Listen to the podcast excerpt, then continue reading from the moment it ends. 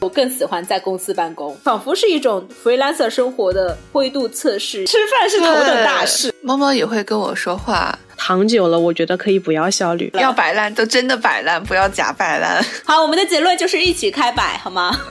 欢迎光临宇宙尽头小酒馆，我是刚刚居家办公一整天的蛋黄酱，我是被封了又合，合了又封的凉凉。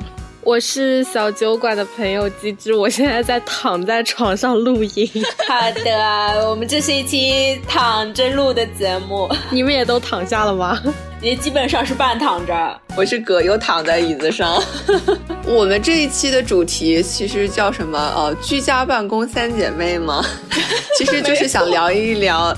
呃，因为上海隔离这段时间，大家包括我身边的朋友，包括我们三个人都是居家办公。然后那天我们三个人就是偶偶然聊天，发现我们三个人经历了不同程度的居家办公，于是兴起而来，就想聊一聊，就是咱们各自不同的居家办公，包括状态呀，以及自己的实际体验。要不先来一波快问快答吧？好呀。第一题，大家被关了多久？我是被关了快两周了。哦。我是前面几天封封了之后放放了之后，现在今天又封了。我是一共加起来快十五天吧，我三月八号就回来了。居家期间每天吃什么？我就每天吃自己做的饭。我也是每天吃自己做的饭菜。嗯，不会做饭且还在减肥期的选手哭了，我都在吃一些素食跟拼凑的食物。待会儿可以展开说说你是怎么拼凑食物的。好的，好的，行吧，因为我们都在居家办公嘛，大家居家办公开心还是不开心？我是不开心比较多。呃，我是开心占八成，不开心占两成。我是一开始非常开心，现在逐渐厌倦，但是也没有到不开心。下一题是居家办公对你最大的改变是什么？对我来说没有什么改变，哎。对我来说影响不大。对我来说，我开始早起，然后会吃早饭。更喜欢居家办公还是在公司的写字楼里面办公？我原本以为我会喜欢居家办公。现在我觉得我更喜欢在公司办公，我还是觉得有一个呃专门用来办公的场所比较好。我也是，我真的很不想在家里办公。我第一周在家办公了三天，我就受不了了。没想到可能要关三十天，谁都没想到。对，那居家和在公司相比，哪个对你来说效率更高？还是在公司效率更高？就是有一个专门让你办公的地方。这样对我来说效率是更高的。呃，我觉得效率对我来说差别不大，主要是心情上的影响很大。我觉得肯定是在公司效率更高，但是我躺久了，我觉得可以不要效率。好的，那说一个居家办公最讨厌的点吧。我最讨厌的点是开晨会。呃，我最讨厌的点是太孤独。我最讨厌的点是没有外接显示屏。买一个。哎，我有两个外接显示屏，我也有外接显示屏。然后，然后就会引申到没有人体工学椅。好，我有人体工学椅。那说一个居家办公最喜欢的点吧。最喜欢的点是省去了通勤和化妆的时间。最喜欢的点是可以一会儿喝可乐，一会儿喝奶茶，一会儿还可以玩儿，而且没有人管我。最喜欢的点是我可以随时随地躺着，我可以躺着开会，躺着工作，躺着录节目。好的，那我决定加一个点，机智说的点也是我喜欢的点。对我甚至今天开周会的时候呢，正在一边听周会一边做饭。哇哦，真不错。其实这次的居家生活对于我们来说都挺突然的，也差不多有一个月了吧，从三月初开始。哦，我可以先说一下，我是三月八号就被通知要回家的，但不是政府通知的，是公司通知的。在此之前，其实我在三月初还出去旅游了，我当时走的也非常的巧。就是最早最早不是上海普陀区有一例嘛？当时我是去海南玩，当我出发前，其实上海就有呃聚集性的在普陀区有一些爆发。所以我当时去海南的时候做了两次核酸，就是四十八小时之内要两次。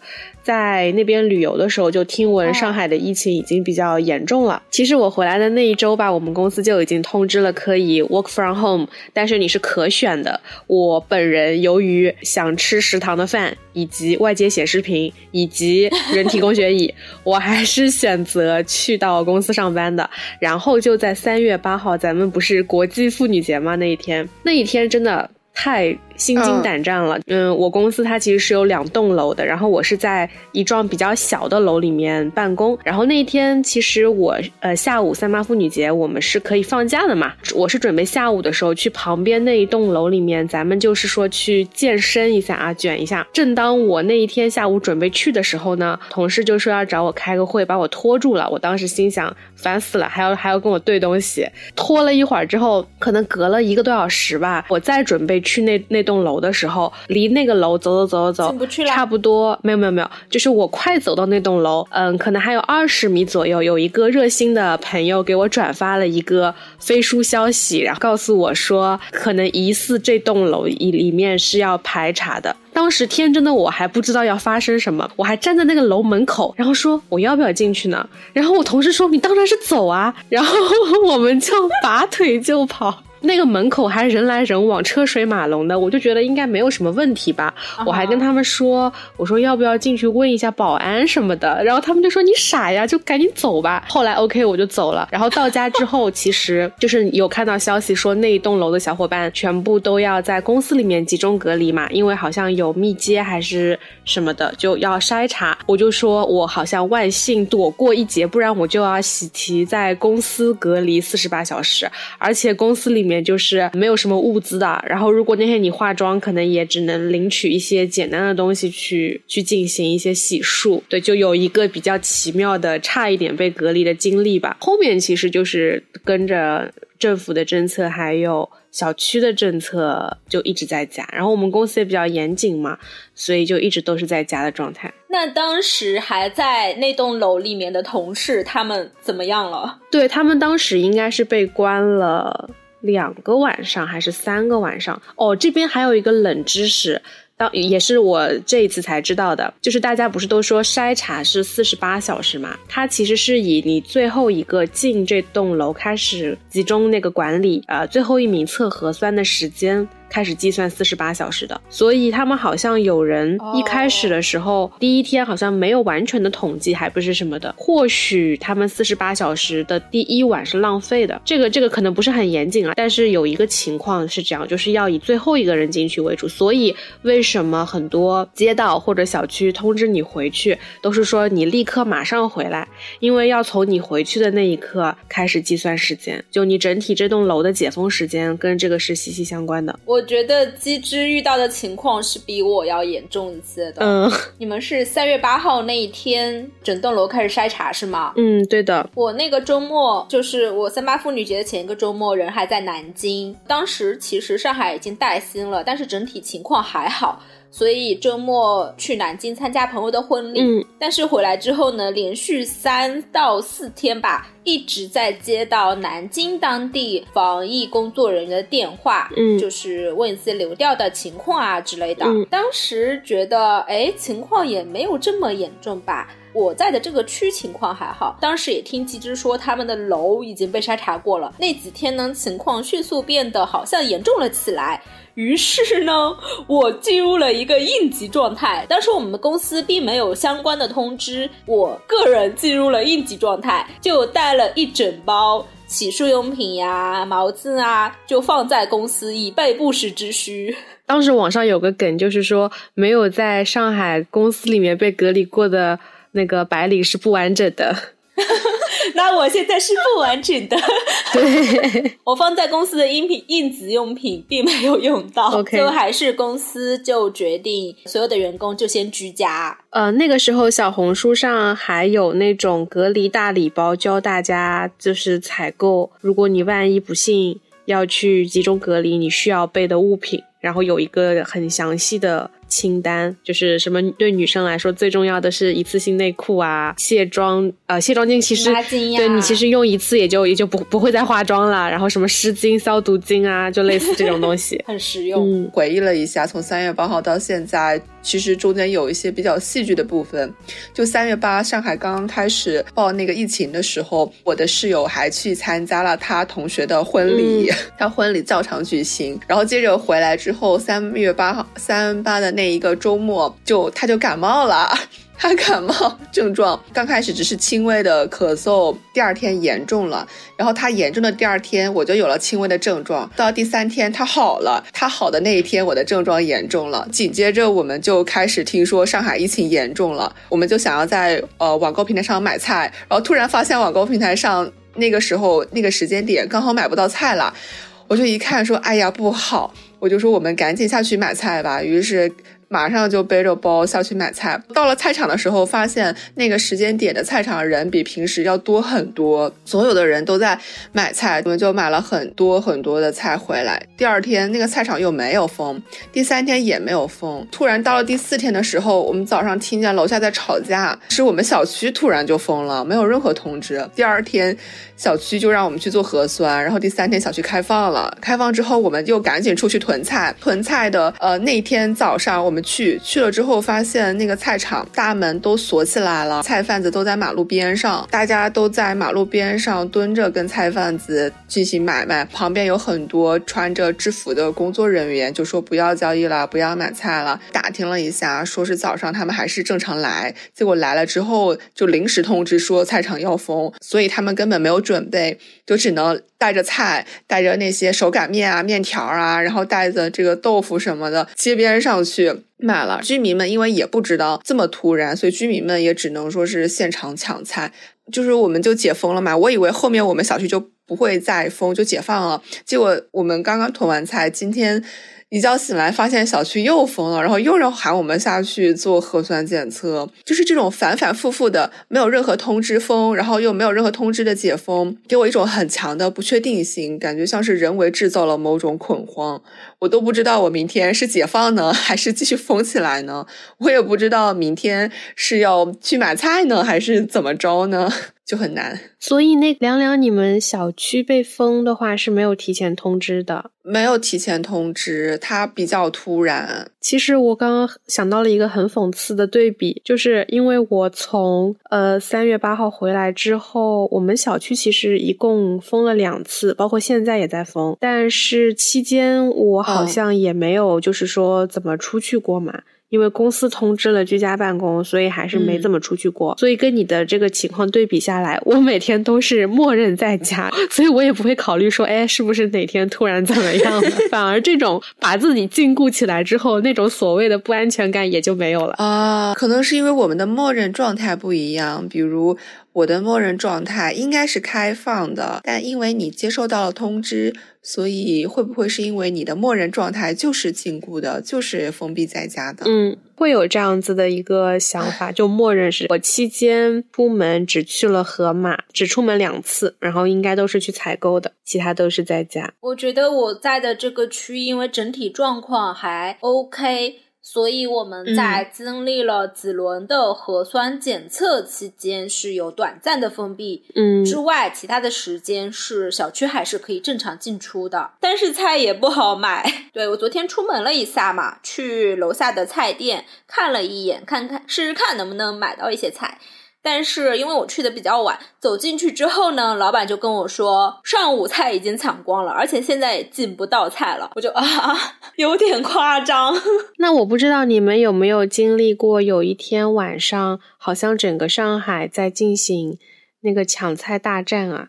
好像就是就是前天晚上吧。我自从今年那一轮买菜买不到之后，我就意识到可能抢菜的这种 A P P 都没有办法买到菜了，所以我后面都会想着说尽可能的每天跑一趟菜场，没有想到菜场最后也封了。你知道那天抢菜大战的时候，我遇到了一个什么搞笑的情况？我同事有整理那种在哪里几点可以抢菜的类似那种时间表攻略嘛，最后是在一个类似那种泡温泉的一个店，然后那个店现在应该也是歇业状状态吧，然后他可能会有一些库存的呃生鲜水果呀什么的，他就拿出来卖。我还在上面买了很多吃的。哦，因为那个好像是一个温泉类的娱乐场所，它还会有什么部队锅呀、寿司啊这种东西都可以卖的。我在那个 app 上面，在那个小程序上买了一些寿司回来，就真的特别搞笑，有一种回到了原始社会，怎么说以物易物吧，就是把可以交易的东西都拿出来交易。哦，我还听过一个段子，就是有人他买不到菜了，然后他跑到某某麻辣烫店去买他们的菜，标注不要热，要生。哦，对，我看到这个，还有配货嘛，就是我家附近也有一个买菜的一一个小程序，它上面呢是不给你选的，就是说，呃，我有五十块钱跟一百块钱的套餐，这个套餐里面就是有很多啊，有蔬菜，然后有蛋，然后可能什么什么都有，大家网传说这就是一个配货的套餐，就你不可以直接去购买，你需要配货，堪比爱马仕。哪怕是这样，我把这份配货的小程序发给我朋友，他跟我。说他有多可怜，我说你你还有吃的吗？他说有，饿不死。他说我大概还有几十片全麦面包。我说你还是买点配菜吃吃吧。然后我把那个小程序转发给他，他给我连续发了五个爹，就是要给我下跪。我说嗯，就是买点菜吃吧。现在很快我们家菜要吃完了，也不知道怎么办。哦，我觉得鸡汁比较好笑的就是，你从家里不知道什么犄角旮旯搜出来的泡面。哦，对这件事情，我觉得你真的应该看一下有没有过期。这件事情也很搞笑，我跟你讲，就是发生在那天晚上。那天不是有谣言说上海要封城吗？虽然这个谣言很快就被辟谣了，但是大家还是很恐慌，然后抢菜嘛。我就翻遍了所有的 app，我就觉得很绝望。要不然就是啊，没有。菜，要不然就是没有运力，没有人来送。那我就想说，OK，那我跟我室友盘点一下，我们到底还有还剩多少物资可以不被饿死？所以我就就是在家里里里外外全部 都扒了一遍，然后打开冰箱，发现哇，这里还有一袋饺子哎，去年买的吧？没有没有，都没过期，都可以吃。然后我看到角落里就是有有一个箱子嘛，我就问我室友，我说这是你的吗？他说：“我以为这是你的，我们就很兴奋去拆那个箱子，发现那个箱子里面有六盒自热火锅，好吧，这简直就是救我狗命，够吃一周。对的，对的。所以居家最重要的还是吃饭，对，活下去，吃饭是头等大事，活下去啊。刚刚机智提到了那个呃运力的问题，这个真的是离谱。就是我们刚刚疫情开始有点起头的时候，也就是我前面说他可能买不到菜的时候，还有。一些 A P P，他们是可以送菜的，但是他们的运费竟然是五十块钱一单，它的运费要五十块钱一单，我的天呐！我甚至还有看过一个很离谱的截图，就是它上面有什么买满八百块钱起送，还是多少的，那就是很奇怪。我前天打开某蓝色的 App，准备买菜的时候，也发现上面的菜。好像有点子贵，贵是吧？好像比平时要贵。就这种时候，生活也不外乎最最重要的三件事，就是吃饭、睡觉，还有个人健康的问题了。嗯，在居家生活中发现不会做饭，真的是一件硬伤，真的是一件硬伤。家人们，我真的，我我隔离完，就是我这次结束之后，我要开始学习做饭了，就至少要有一些拿得出手的。拿手好戏，拿手好戏。比如说，在被 在被不幸隔离的时候，你的身边只有几样食材，你可以把它拼凑出一道怎样的菜？我觉得这个技能我必须要拥有。还有一点，为什么我必须要拥有这个技能？是真的，因为我在从今年开始有进行一些小小的减肥的动作。那减肥嘛，大家知道七分吃三分练嘛。我在吃方面，因为之前在公司上班有食堂。那我的周末其实对我来讲就是 cheat day，平时食堂里面就会去搭配营养啊，什么蛋白质啊、膳食纤维啊、脂肪啊，都会都会去有有比例的去吃。但是，一旦居家，完全打破了这个 routine。而且我刚刚也说了，我我在家里面发现了什么？发现了自热火锅，发现了饺子，全部都是这种，就是你吃完之后肯定会胖，后对你的减肥一点用都没有的这些东西。健身运动这个倒还好，运动因为我在家有进行一些就是大家都懂的一些帕姐啊这种这种运动，还是可以补一下的。但是你那个日常的运动量，比如说每天呃你可以在外面散散步、晒晒太阳的这个时间就没有了。嘛，这些基础的运动量就没有了，你就得靠真的是去运动才能够获得。再说回那个吃，我有一个小小的窍门吧，就是嗯，我之前不是能出去两次盒马嘛，每次去的时候我就会买很多全麦面包，我会去买一个叫那个牌子叫乐之牛的一个呃奶酪。它就是可以涂抹在全麦面包上吃，我特别喜欢这个吃法，再去配那个溏心蛋就可以做一顿早饭。然后呢，我会去买盒马，它有一个菜叫做沙拉菜，它的名字就叫沙拉菜，里面是各种各样的那个蔬菜。然后其实它是即食的，就是你可以不用洗，当然了，你洗一下也没有问题。也是在盒马买那个鸡胸肉条以及就是鸡胸肉减脂的那种。健身健身餐嘛，也给它搅拌一下，然后把它放在一起加热。我自己有时候还会放一些什么小番茄，再淋上一个那种零脂的什么油醋汁，类似啊。那咱们就是这个一顿晚饭就可以应付过去了。我就是这么活下来的这段时间。我觉得做饭并不是件难事，就做得好是一件难事，但是做饭做到这顿饭能吃，并不是一件难事。可能说出来你们不信，我没做过饭啊哈，就是我没有，就是我没有在锅里面放过油，就这个动作我没有做过，就是到这种地步吧。那我还是比你强一点。对，我觉得你，我觉得你们至少会在锅里放油。我觉得我甚至烧坏过三个锅。对啊，我看到你做的那一些饭不都是挺好的吗？我觉得做饭的基础呢，就是首先你甚至都不需要认识你冰箱里的那些青菜。是什么东西？就是不需要认识，你只要知道这个东西是菜，能吃就可以了。然后你就可以把它一起放到锅里炒两下，熟了就可以吃了。那那不是还得简单呀？那不是还调要调味吗？就撒一点盐，不要过量。对，调味也很简单的，你只要买一瓶老干妈哦就可以了。或者是你买一瓶好呃好一点的酱油，或者是你符合你口味的酱油。比如说你喜欢吃辣，你可以买一瓶辣酱；如果你喜欢吃咸的，你可以买一瓶腐乳，然后就可以用这些酱来炒菜。收到，你也不用不需要自己调味。我懂，我懂，我懂，我懂你们讲的那个逻辑了。然后，嗯，首先我要做的第一件事情，我要买一个锅子。买一个锅吧，朋友。我觉得你有烤箱也可以，就是很简单，都不用洗锅。嗯，就用烤箱，什么都可以放进去烤。对的，好像现在很多人流行用那个什么空气炸锅，哎，对，一样的道理。我觉得空气炸锅、烤箱都差不多，你只要把食物塞进去就可以了，然后定个时拿出来吃。我没有用过空气炸锅耶，但是你可以试一试，听说很好用。有没有觉得居家办公对我们，就居家对我们的健康其实影响还蛮大的？就我自己的体验，就是居家办公真的很危害我的腰椎健康。哦，这个对啊，公司的人体工学椅还是有点东西的。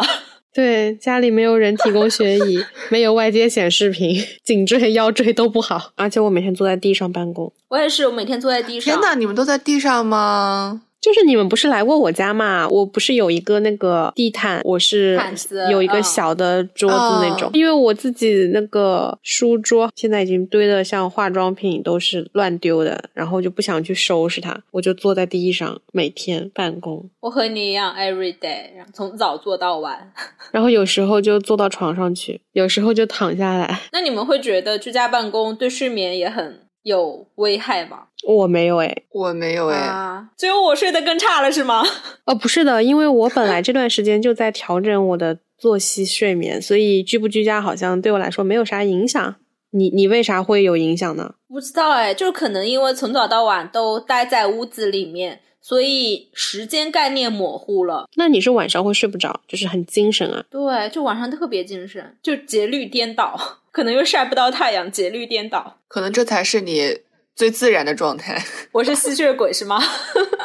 就是刚刚封的那几天，可能那时候蛋黄好像还没有在家吧。反正第一周我在家的时候，每天的阳光都超级好。然后那个时候我就觉得，哎，我好想。好想好想去晒晒太阳！哎，你们有没有看过一个梗啊？就是说，大家二在二零二零年的时候是世界那么大，我想出去看看；二一年的时候变成祖国那么大，我想看看；到了二二年就说 小区这么大，我想去看看。我前两天真的去走了一个我从来没有走过的，就是小区的一条路，哎，然后还在那边看到了很多花。我的天呐！我看过这个段子啊，真的太真实了。呃，上一轮在小区做封闭核酸检测，检测完的时候，我就沿着 一条之前没走过的小区的小路嘛，我就发现那边还是有挺多花的，之前都没有注意过。对，就是发现了很多之前不曾发现的美景。那居家对你的生活的改变有什么？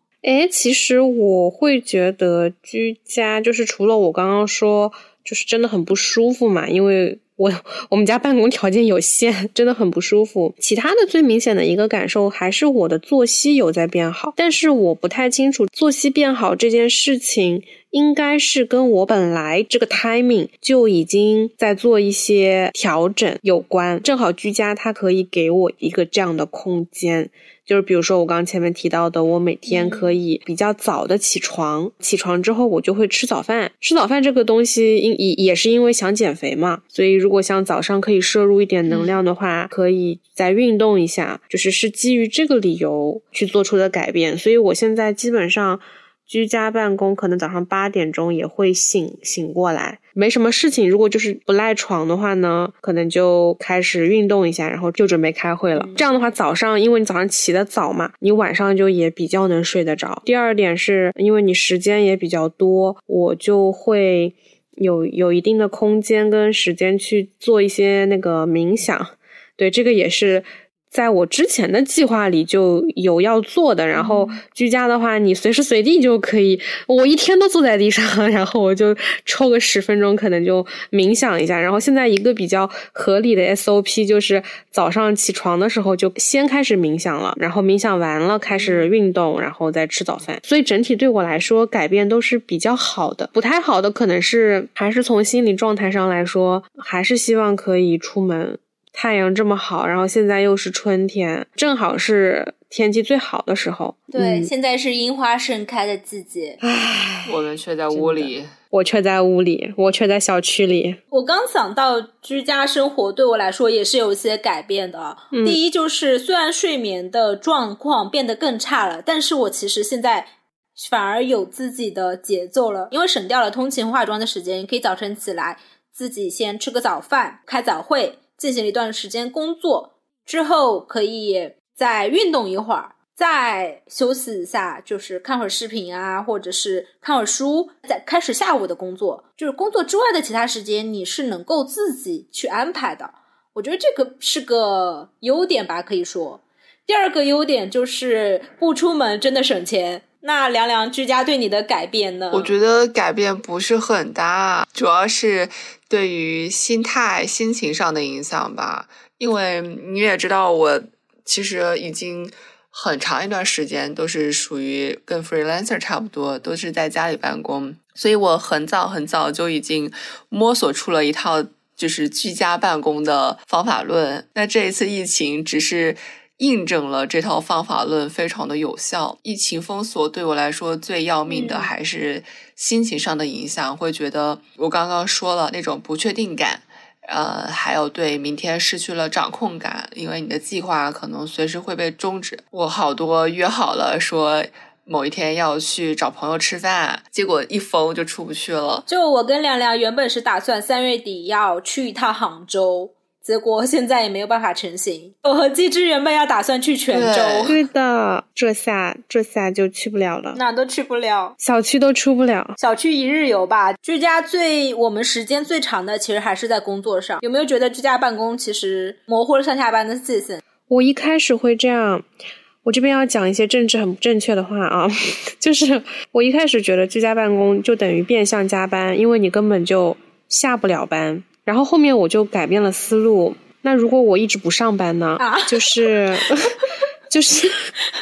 这是个什么思路？这思路就是我，因为因为大家进入上班的状态是要有仪式感的，就是比如说我们以前有有通勤，然后要起床洗漱，对吧？那我可能就去解构掉这种仪式感，我可能是在床上开会的，开完了会大概率就会自然的睡去。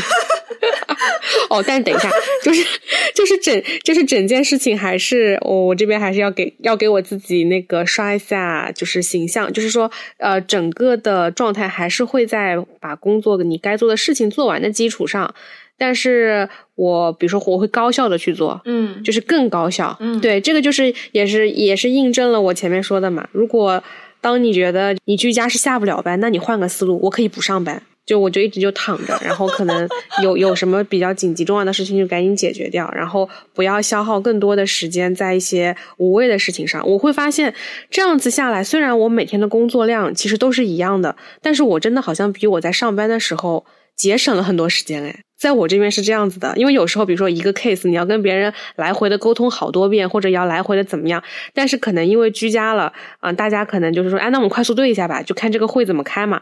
然后你这个会开完了之后，哎，大家都对好了，就那行，那就这么做吧。其实反而这个当中，你可能省了两三个小时。啊，我明白了。嗯对于你来说，居家反而效率更高了。原本在公司可能需要花一天时间完成的事情，在居家的情况下，你可能更就是在从中挑挑出更高优的事项来去优先去解决，而且同时在开会上也不会。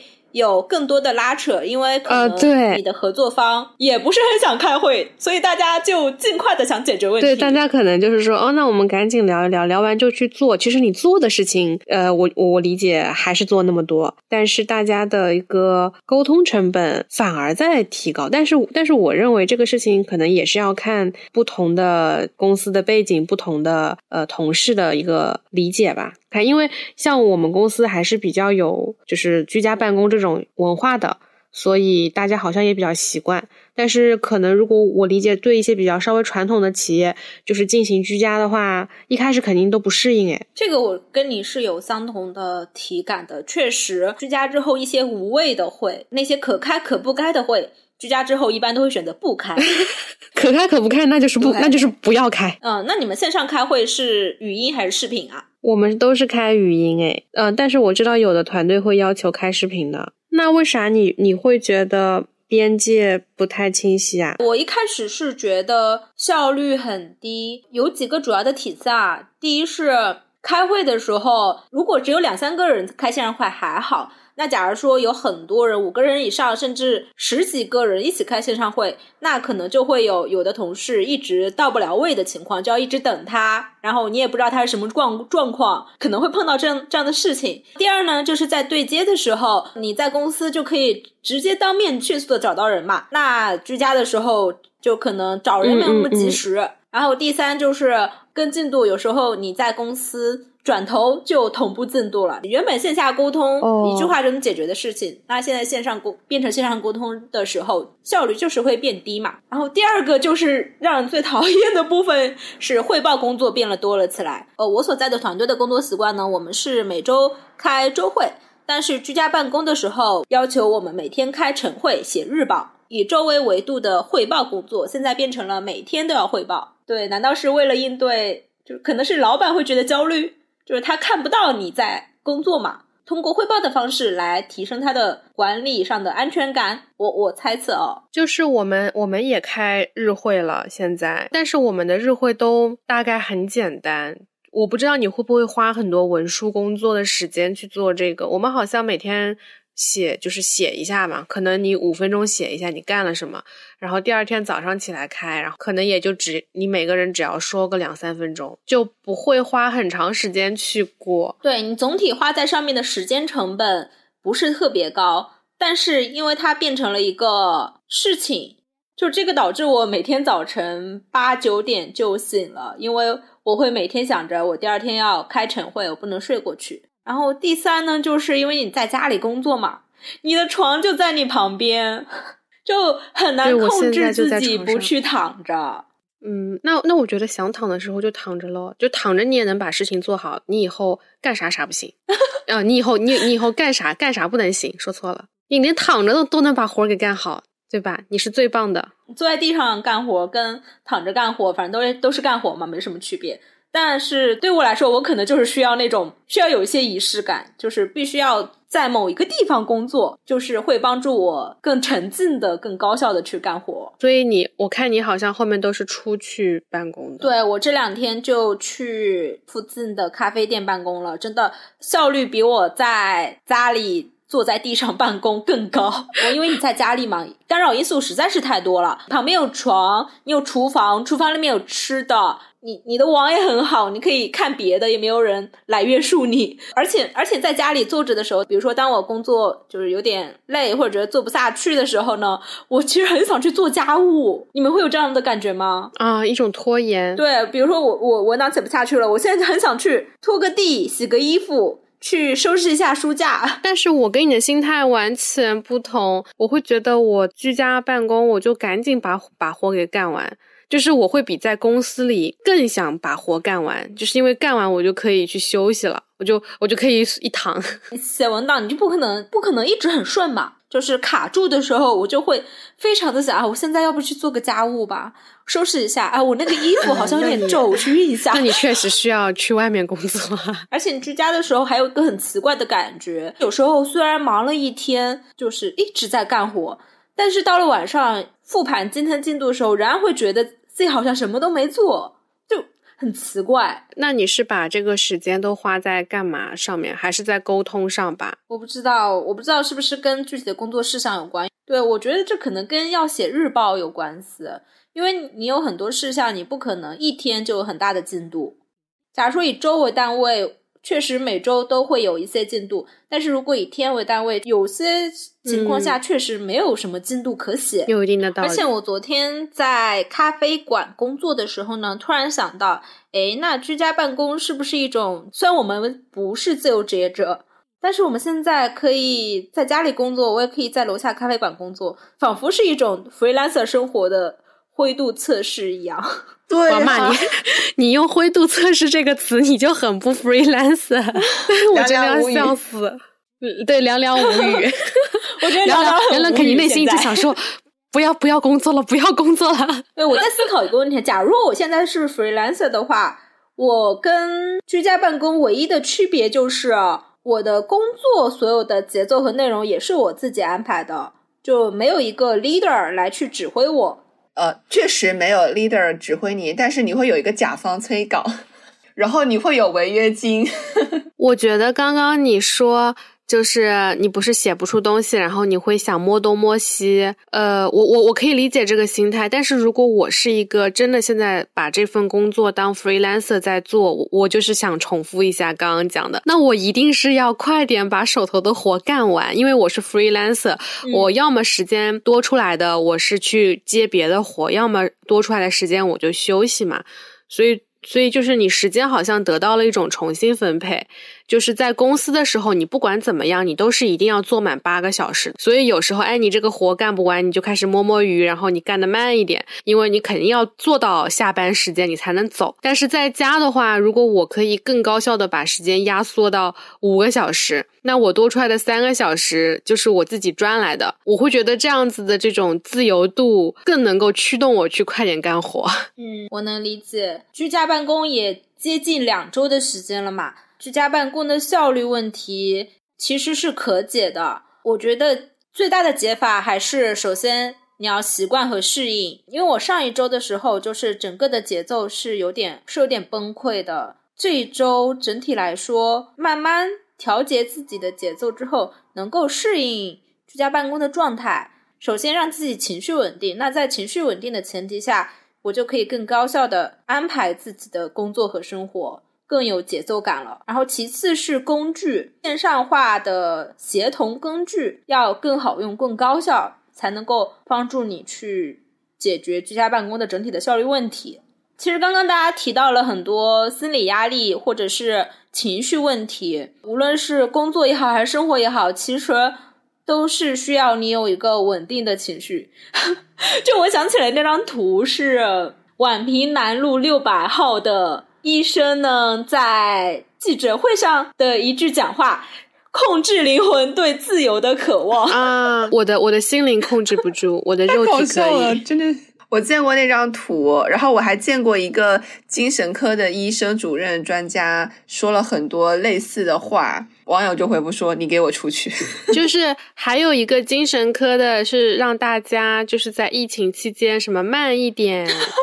我记得是有一个我找一找他是怎么说的。慢下来。对我还我还当时还截图上海市精神。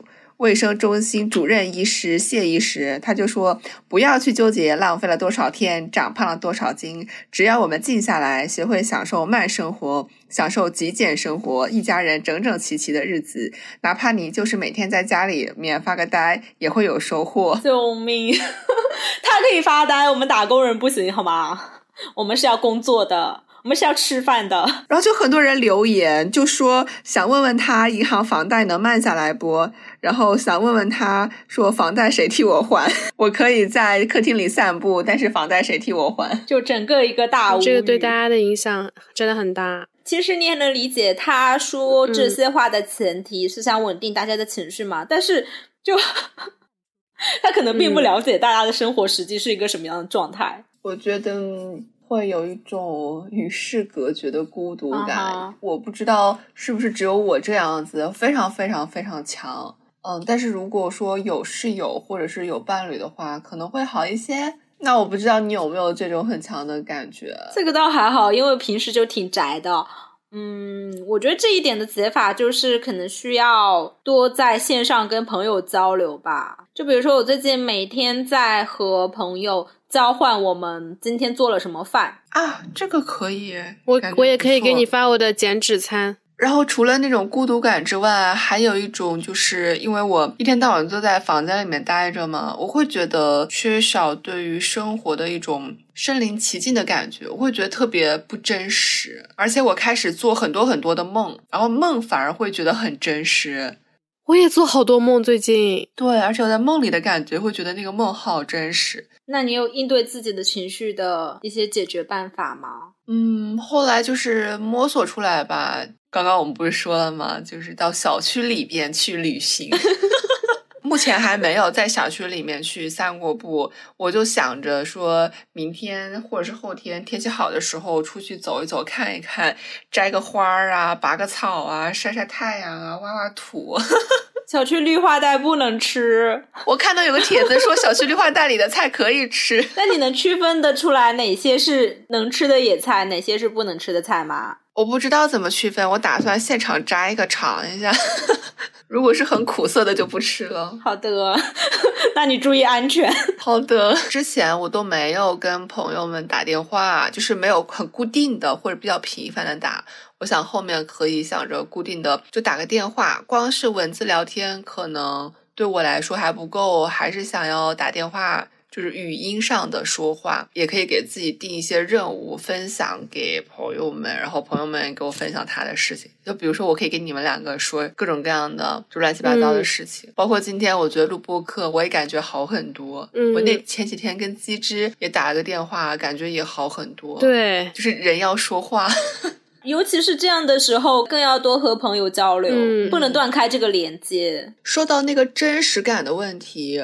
我最近还有一想到有一个办法，而且也试过，感觉还不错，就是把家里很多收起来的东西就拿出来优化一下，就是清理自己的整个屋子吧，不一定是断舍离，但是要把它整理一遍，然后提醒自己我曾经活过。我前面提到说很想去做家务嘛，就是想。去整理和收纳，因为我觉得整理和收纳的过程中，你会有很强的掌控感，会进入一种做家务的心流。心流，我喜欢这个词。我是喜欢就是清理东西，把之前的可能没有整理的东西啊，本子、笔啊。还有一些乱七八糟东西都拿出来。如果说是长时间不用的，可能就卖掉，或者是说送人。如果说是有些东西是忘记用了，然后我就再把它拿出来用。比如说有一些收起来的手办、玩偶，还有一些香水，巴拉巴拉巴拉的，好像有一种新鲜感。其实我在上一周的时候，整个人是非常非常的焦虑、焦躁。暗无天日，你知道吗？因为也晒不到太阳，一整天都在下雨，阴天。上一周上海的天气也极差，而且呃，前两周刚看了皮克斯的新片那个《青春变形记》嘛，我上一周整个人的状态呢，我我我整个就是《青春变形记》里面就美美的妈妈的那个红熊猫，那个暴躁红熊猫，比拉克那个暴躁红熊猫。而且我每天都觉得啊，是不是天呐？公司终于发现没有我也行，我明天就要失业了，不知道整整个人处于这样的状态里面。你太焦虑了吧？对就极其焦虑。你也太焦虑了，想太多了，太焦虑了。呃，失眠、焦虑、暴躁，对，就整个人处在一个这样的状态里面。我觉得我最近状态蛮好的呀，真的很 真的吗？奇怪。对，就是感觉已经过掉了那个不是很开心的那个阶段，感觉你已经穿越黑暗了，是吗？我我是从去年那个年底，不是你们陪我去医院那一次吧？我其实是有意识的已经在调整，所以我已经调整了蛮久了。就是蛋黄那天，你不是不开心给我打语音时候，我也跟你有聊过嘛。就是你花在自己身上的时间，真的是可以治愈你自己的。哎呦，我虽然很讨厌“治愈”这个词，我觉得好矫情啊。但是我现在真的能够感觉到，好像原来花下去的一些手 段，他们在 work。我之前其实没有。这么强的感触，就是今天因为蛋黄，对不起啊，我我要说这句话，就是因为今天蛋黄的对比，让我觉得，哎，我说我好像没有这么觉得这个事情对我影响很大，就是居家办公，然后有这么烦躁，有这么焦虑。是为什么呢？可能就是我好像有提前去准备，就是比如说我跟你说我去做冥想嘛，我也会运用活用一些摆烂的心态去处理一些工作上的问题。我也有每周都都有跟我的咨询师聊天，就是可能长期就是坚持的一些对自己的调节，它有了一个正向反馈，可能就作用到现在这个期间了。如果说我没有做这些行为的话，也许。我在这个期间也是很焦虑不安的。就是我，我想到我没有东西吃了，就就就可能会哭吧。所以我还是蛮鼓励你可以去，就比如说做做冥想，然后还有一点蛮重要，就是可以早点睡觉，因为它跟你的激素是有关系的。这点我深有体会啊，我以前都是两三点钟睡觉的，我现在我马上就要去睡觉了。我 every day 都是两三点。对，然后我觉得两三点睡觉真的对你的长期人的那个激素是不好的。如果说你是那种身体特别硬朗的人。没有问题，我们年轻的时候谁不是这样过来的呢？但是现在可能适当的做一些调整吧。如果你觉得你身体可以坚持，那那没关系，可以。所以我劝你早点睡觉。我等一下跟你们录完这个，我就要去睡觉了。录完这个我也要睡觉了。录完这个我争取可以躺下。刚刚前面我们不是说了有一个段子叫做什么？今年是小区小区那么大，我想去看看吗？我觉得，就最近的这个疫情这件事情，让我反而更关注我身边，更关注就是你脚下的一些东西，变得你们刚刚说会失去跟人的一些连接，因为大家在线上可能听不到声音，这个确实是一方面。但是我反而觉得跟你身边的东西更近了。就像我发现我家里确实还有六盒自热火锅哈，就我可能在过去的半年时间之内，我都忘记了这件事情，就是你好像重新。新的认识了一下你的周遭，包括我跟我室友，我室友是做广告的。我们其实之前每天的工作状态，虽然我俩是高中同学住在一起，但是我们可能一周都见不到一次面，因为非常的忙，大家都是作息错开。但是在疫情的这段期间，我们可能每天都会一起吃饭啊，然后每天都会讲很多话，就是 发现一种。这这都不是附近性了，这个就叫就是什么？就是你的，就发现你的家，重新发现你的家。对你可能能翻出来很多吃的。懂了，我明天就去整理一遍屋子。上一周蛮痛苦的一段时间，这两天有在思考。就我觉得焦虑的原因啊，可能是就你的时间里面突然出现了很多空白的缝隙，这是在你平常。之前正常的工作节奏里面去很少去体会的，对这个还没有很习惯。我我需要应对的就是怎么去填充这些缝隙。你说的缝隙是指时间空多出来啦？就比如说在之前正常的工作节奏之中，嗯，我可能做完一个工作，比如说我需要休息几分钟，那可能周围就有同事。来跟你聊天讲话，中午散散步，马上就可以去公司楼下的咖啡馆坐着，去找一个同事跟你去聊天，就是你可以随时随地找到跟你聊天沟通，不管是工作中的还是你们聊其他的呃杂七杂八的东西也好，就算你不跟别人聊天，其他时间你可能也在思考工作，思考方案要怎么写，思考项目要怎么去推。但是你居家的时候，你的时间就突然留出了很多空隙。哎，我有一个问题，就我之前不知道呃这么多细节，我听了很多你的描述，其实我不太懂为什么你要去把缝隙填充起来。你是说有缝隙就让它去是吗？就不需要去填充它？就为什么要去填充缝隙？是个好问题，我没有思考过。你工作一个任务和一个任务之间必然会有一些时间留出来，它可长可短。